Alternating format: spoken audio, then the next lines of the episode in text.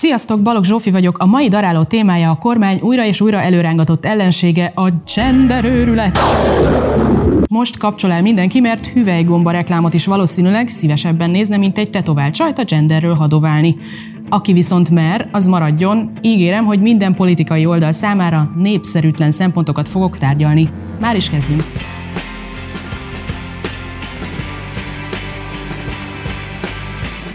November 10-én Varga Judit igazságügyi miniszter benyújtotta az alaptörvény 9. módosítási javaslatát, amelyben többek között a család definícióját bővítenik ki, illetve rögzítenének rendelkezéseket a nemi önazonosságról és a keresztény értékrend szerinti nevelésről is.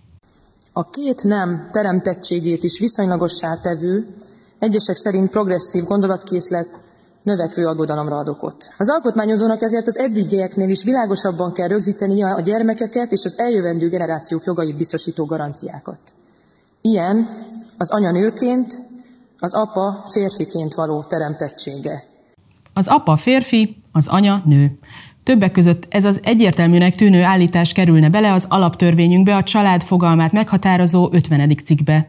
Az időzítése ennek egészen szédítő volt. A rohamos ütemben terjedő, egész társadalmat és gazdaságot érintő világjárvány magyarországi berobbanása kellős közepén két pár nappal egymás után sietve és zavarosan meghozott járványügyi intézkedéscsomag között, amikor mindenki azzal volt éppen elfoglalva, hogy hogyan fogja másnaptól megoldani a távoktatást, a munkába járást, a vállalkozása bedőlését vagy a munkahelyen megszűnését, a kollégiumból való azonnali kiköltözést vagy az esti kiárási tilalom miatti teljes átszervezését az életének, egyszer csak szembe jött egy ilyen hír, és az ember tényleg úgy érezhette, hogy valami párhuzamos valóságba csúszott át.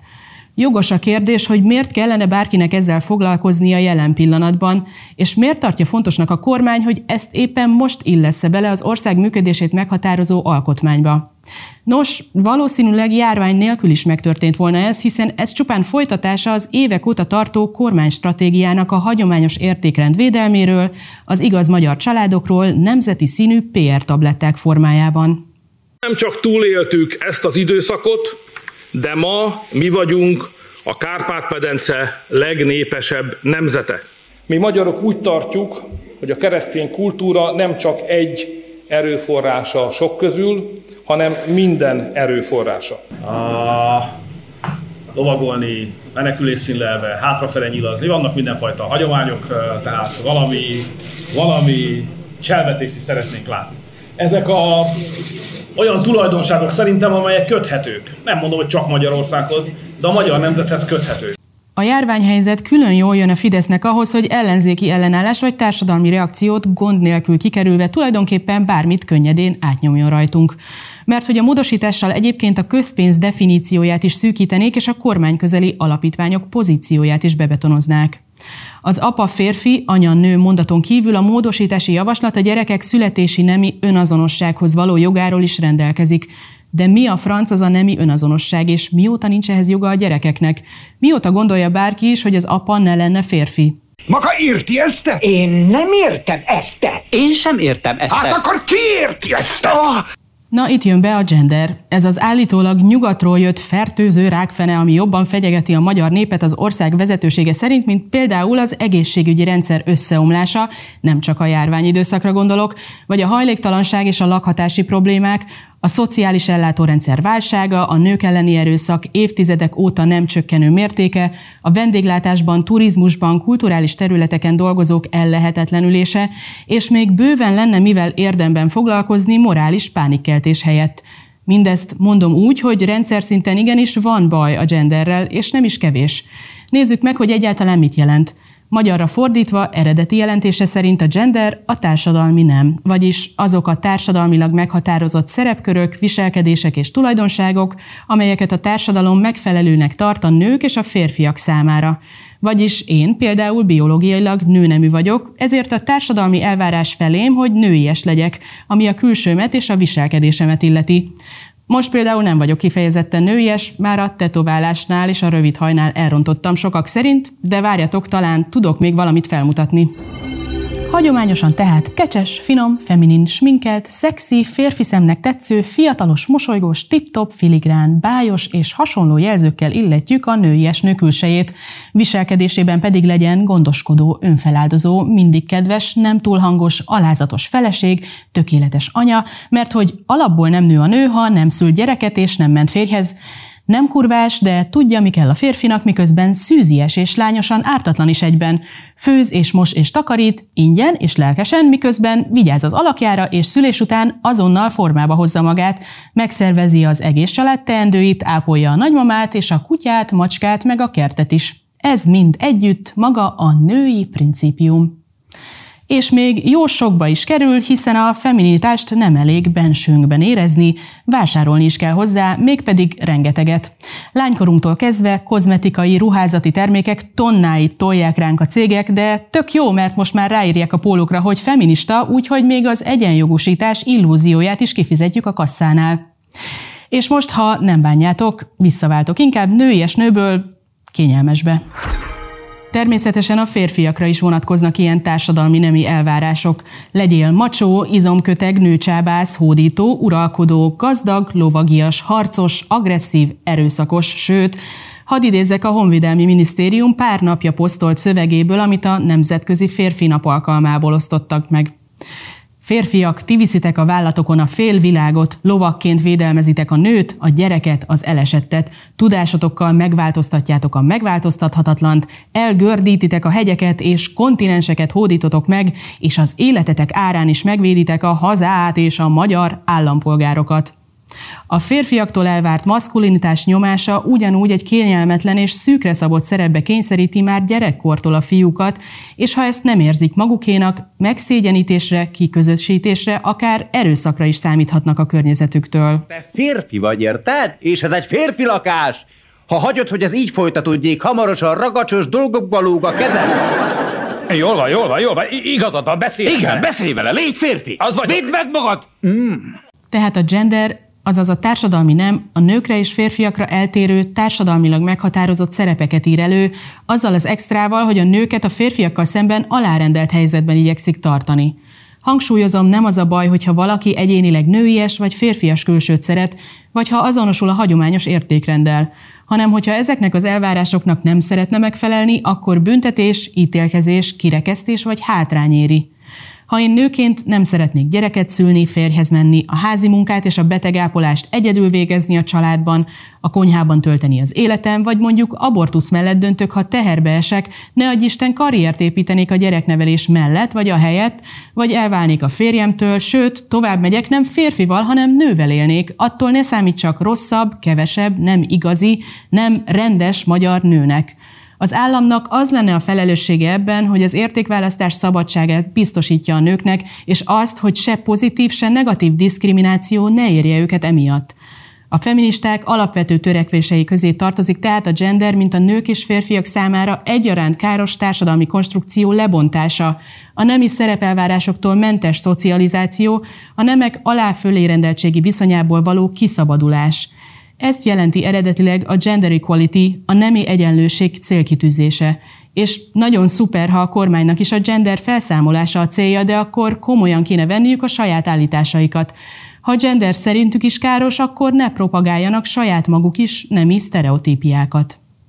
Mi a dolgok a nőknek? Hát mondjuk anyáknak vissza kellene térni elsősorban a gyermeknevelés mellett. a női principiumot beteljesíteni, nem? És közben lehet, hogy megütöttem a terikét, de csak véletlenül. Ilyen melbőséggel kételkedek benne, hogy valaki kiskorú. A gender fogalmát egyébként egészen pár évvel ezelőttig a nemzetközi szervezetek és egyezmények is társadalmi nemként értették, és volt is egy erőteljes előremozdulás a gendersemleges nevelés és politikák irányába.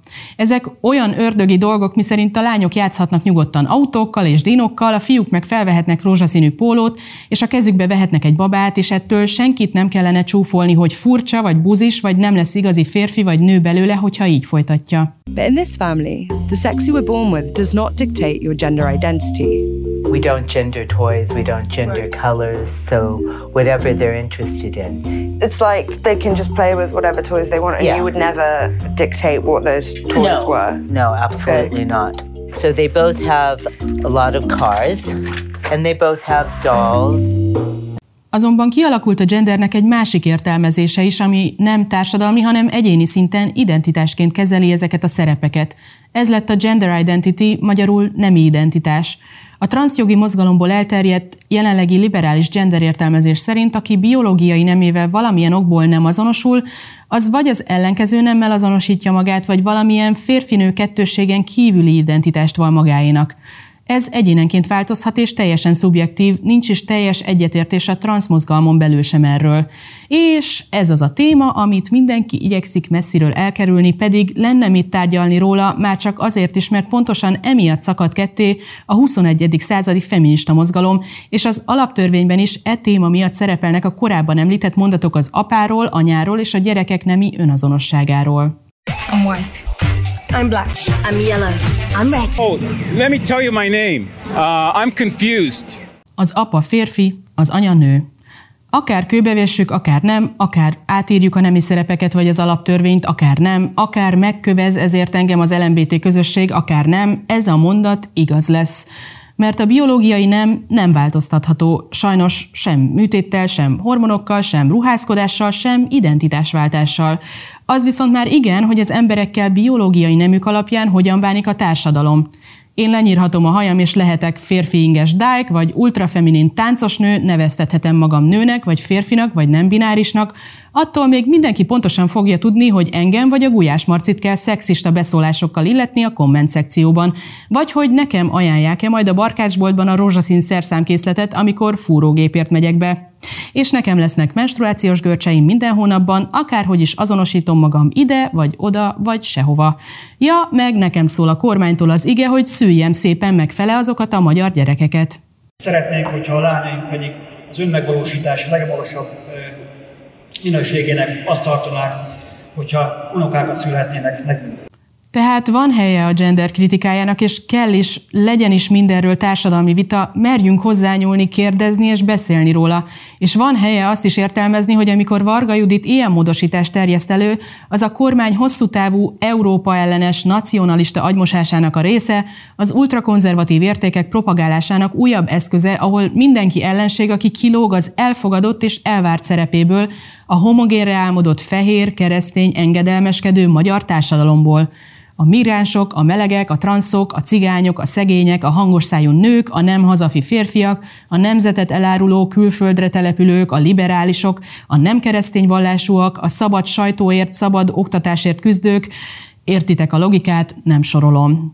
Ahelyett, hogy az állami szervek azzal lennének mondjuk elfoglalva, ami a feladatuk lenne, hogy legyen megfelelő szociális és egészségügyi biztonsági háló minden ember számára világjárvány idején és azon kívül is, vagy hogy a társadalmat megosztó, ellentéteket szító retorika helyett a különböző színű, nemű, etnikumú, vallású, véleményű emberek egymás iránti szolidaritását, a szabad véleménynyilvánítást és ideológiától mentes nevelést népszerűsítse, illetve a jogalkotásban nem az éj leple alatt társadalmi vita és konszenzus nélkül farra vetített ellenség árnyékok felnagyításával szított félelem hullámokat meglovagolva hozzon rendelkezéseket a liberalizmus és annak az eltorzult, elkorcsosult válfajai, amilyen a kommunizmus, a nácizmus, a fasizmus, illetve most a feminizmus.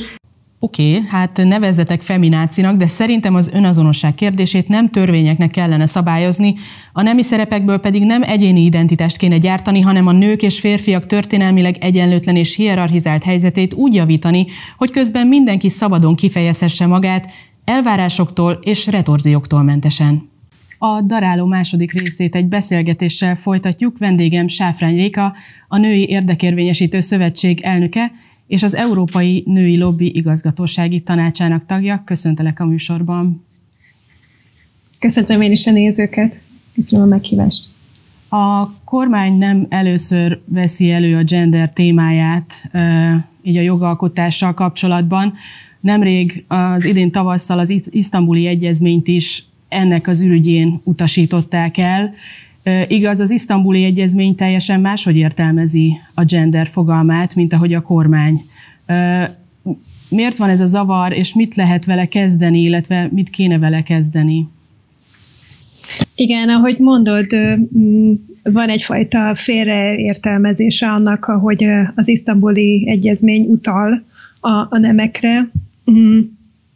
Itt az emelendő ki, hogy ugye olyan felfogást tükröz a, az isztambuli egyezmény, hogy, hogy két nem létezik, férfi és női nem, és a gender fogalom, amit említ maga az egyezmény, az pedig egy ilyen konstruktivista megközelítés jellemez, tehát a biológiai nemeken alapuló társadalmi konstrukciókra van szó az egyezmény szerint. Tehát idézem, azok a társadalminak kialakult szerepek, viselkedési formák, tevékenységek és jellegzetes tulajdonságok, melyeket, melyeket egy adott társadalom a nők és a férfiak tekintetében helyesnek tekint.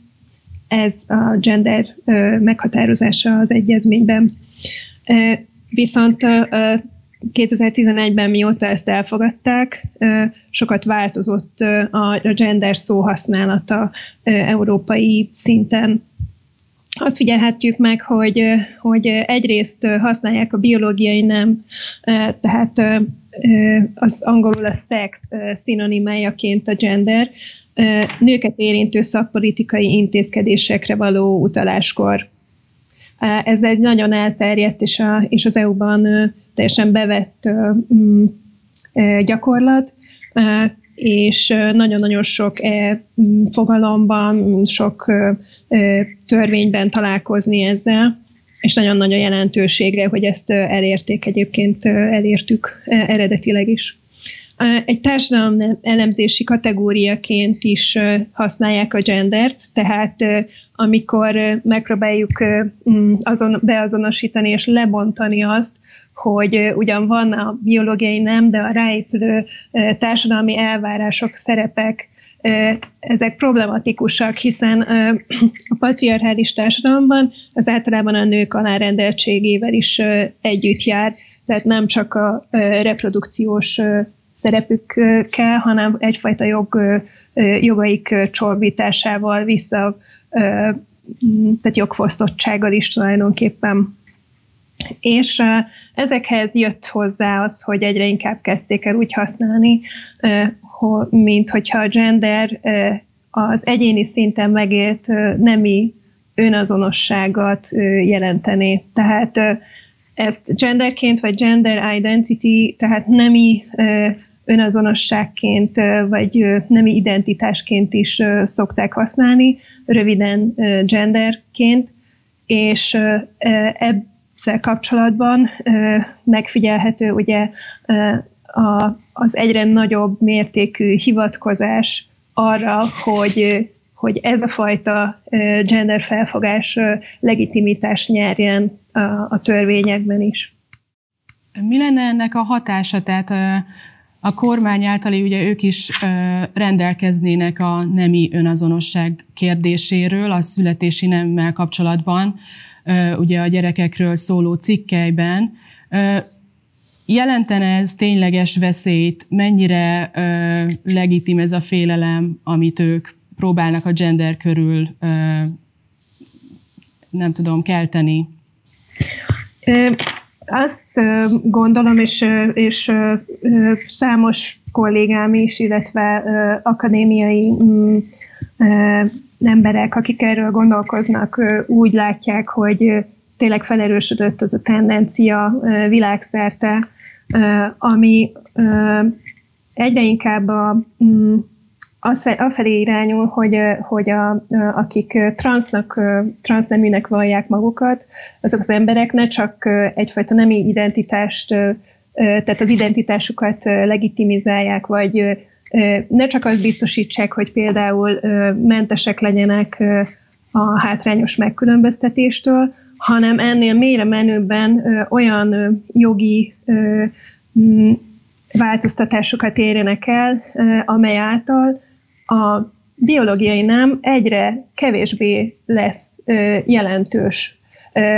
Ezt értem, ez alatt azt értem, hogy az figyelhető meg a szakirodalom szerint, hogy hogy a transzjogi követelések egyre inkább ebbe az irányba mennek, hogy egyrészt, és leszögezem, hogy, hogy emberi jogi szempontból tényleg fontos az, hogy senki ne, senkit ne érjen hátrányos megkülönböztetés, se egyéni, se társadalmi, tehát csoport szinten akár. De nagyon fontos, hogy ezekben a kérdésekben, mikor eldöntjük, hogy mennyire avatkozunk be a jog szintjén, ebben társadalmi vita legyen, egy, egy értelmesen, alaposan lefolytatott és a kompromisszumok felé irányuló társadalmi vita. Most ugye azt látjuk, hogy az e fajta törvénykezés pont erre nem, nem ad lehetőséget, és ezzel, ezt például most egy ilyen fórumon próbáljuk ugye pótolni. Tehát azzal együtt, hogy nagyon fontos a megkülönböztetésnek a kiküszöbölése, és megtalálni azt a módot, hogy hogyan lehetséges ez. Nagyon fontos annak arra rávilágítani, és elgondolkodni azon, hogy, hogy bizonyos csoportok, és itt a, ugye a transzneműekre gondolunk, gondolunk, illetve az ő érdekükben föllépőkre, a követeléseikkel nem nem épp, nem épp azt érik el, hogy más olyan csoportoknak a, az érdekeibe ütközik ez, akiknek szintén nagyon fontos az, azt elérniük, hogy a jogaik érvényesüljenek. És itt a női jogokra gondolok, a nők biológiai nemen alapuló jogaira. Itt azt, itt ez a kettő ütközik tulajdonképpen, és erre, mm, arra szeretnék rávilágítani, hogy azáltal, hogy lépésenként, hogy az megfigyelhető a transzjogi követelésekkel, egyrészt először a nem valamilyen elfogadását, jogi elismerését próbálják kitűzni célul, és akár ugye operációk lehetővé tételével, és utána a, az, azon, a nemi, tehát a személyazonosság megváltoztatásával, de valahogy úgy tűnik, hogy az lenne a fő cél, hogy, hogy a személyazonosság anélkül megváltoztatható legyen, hogy, hogy ennek bármiféle jelentősége lenne. Tehát akár a mm, születési anyakönyvet utólag is lehessen a, a megélt nem alapján úgymond megváltoztatni. És ennek szerintünk egyrészt a statisztikai valóság, másrészt a biológiai, tehát az életnek a biológiai oldala szempontjából is nagyon-nagyon nagy jelentősége, hogy ezt nem szabadna csak úgy kiiktatni, mert ennek nagyon fontos a jelentősége. A transzneműként azonosuló emberek számára is egyébként. Másrészt pedig a női jogok szempontjából elengedhetetlen, hogy továbbra is rendelkezésünkre álljon ez a kategória, a biológiai nem kategóriája, hiszen ezen át tudjuk megragadni egyrészt az, hogy a női, nőknek milyen sajátos biológiai és az ahhoz kapcsolódó társadalmi szerepeik vannak, amikre figyelemmel kell lenni. Másrészt pedig azt, ja igen, bocsánat, itt egy kicsit belezavarodtam, tehát tehát nagyon fontos az, hogy, hogy a biológiai nem kategóriája fönnmaradjon a női jogok szempontjából, és egy ellentmondás egyébként tapasztalható abban is, hogy miközben a, ugye a mm, gendert, illetve a nemet, a biológiai nemet egy hasonló szintre hozó transzpolitikában hivatkoznak a női nemre, a, a biológiai sajátosságokra, ezzel együtt egyre inkább mm, ellene hatnak, tehát egyre inkább próbálják nyelvileg és jogi kategóriák szerint is egyre inkább eltörölni. Erre, erre egy példa az, hogy a, az Egyesült Királyságban, ahol, ahol ugye egyéb stratégiák mellett a nyelv, nyelven, a nyelvhasználaton keresztül próbálják a, a transzjogi követeléseket jobban elfogadtatni, Ez azt jelenti, hogy szankcionálják is azt a fajta nyelvhasználatot, amit ez nem eléggé fogadja el, vagy nincs eléggé erre, erre nincs eléggé tekintettel. És ott azt, azt lehetett olvasni, hogy, hogy épp még a szülészet, nőgyógyászat területén is, a, például a, a szülésznői útmutatásokban nem nőként, ha nem nőként utalnak úgymond a, a szülőnőre, hanem, hanem azt mondják, hogy mivel ő azonosíthatja magát egy másik nemmel is, ezért ő, ő, utaljunk rá úgy, mint mm, terhes vagy, vagy, vagy szülő ember. És ez a, a nőnek ez a kategóriája, ennek az eltörlése a biológiai, kulturális, társadalmi és egyéni aspektusaival együtt tényleg egy olyan intőjel, ami, ami szerintünk nagyon is hogy fontos, hogy erről, erről beszéljünk.